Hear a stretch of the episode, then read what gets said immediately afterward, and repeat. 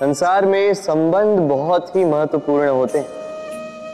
अब प्रश्न ये उठता है कि संबंध कैसे होने चाहिए? संबंध शब्द के प्रारंभ में ही सम शब्द आता है। सम अर्थात समानता।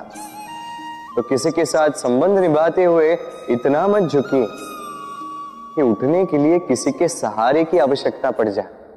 स्मरण रखिएगा जो झुकाना चाहे, वो कभी संबंध निभा नहीं पाएगा।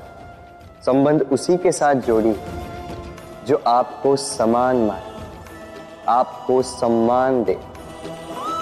क्योंकि तो सम्मान से ही संबंध पनपेगा और बढ़ेगा। राधे राधे। कभी सोचा है? जब माता संतान को जन्म देती है तो क्या होता?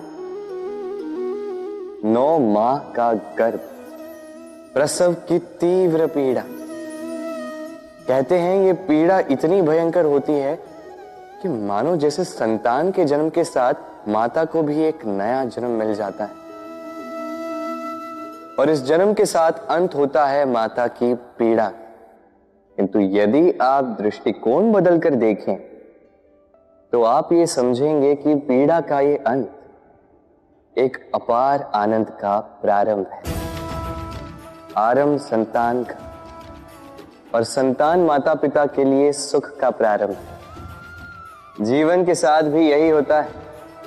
हम कभी कभी किसी संबंध या किसी स्थिति के पीड़ादायक अंत के कारण इतने विचलित हो जाते हैं कि उस आनंदमयी प्रारंभ को देख ही नहीं पाते। स्मरण रखिएगा। पीड़ा आनंद के प्रारंभ का लक्षण। राधे राधे।